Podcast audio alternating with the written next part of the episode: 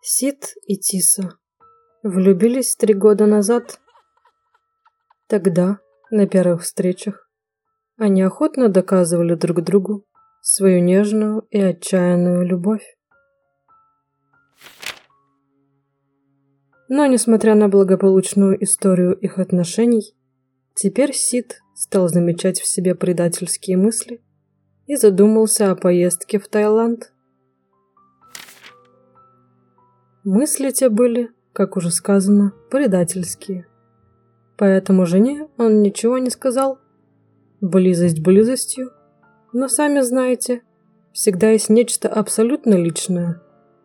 И даже сам создатель Альфы и Омеги не осудит тебя, если ты оставишь что-то при себе.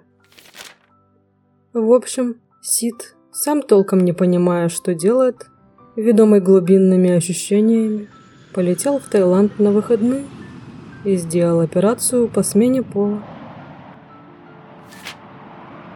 Эх, знал ли Сид, что его жена Тиса в это же самое время тоже мучилась страшными сомнениями по поводу своего тела.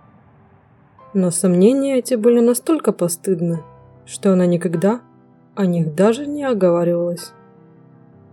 Поэтому, завидев, что муж на выходных отсутствует, она была слишком занята собственными переживаниями, чтобы думать о его странной внезапной командировке. Она воспользовалась его отсутствием и срочно полетела в Таиланд менять пол. Все прошло гладко. Буквально через два месяца Сита и Тис вернулись в супружескую постель. Каждый из них предпочел объясниться постфактум, когда того потребует момент.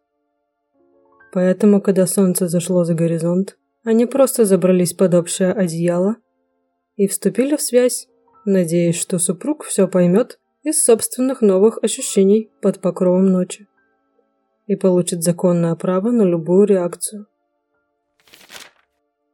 Надо сказать, их обоих удивило, что сексуальный контакт склеился и произошел, как ни в чем не бывало.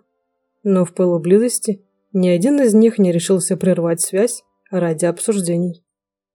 Поэтому на утро Сита и Тис без лишних слов поменялись гардеробными шкафами и продолжили свою якобы счастливую супружескую жизнь.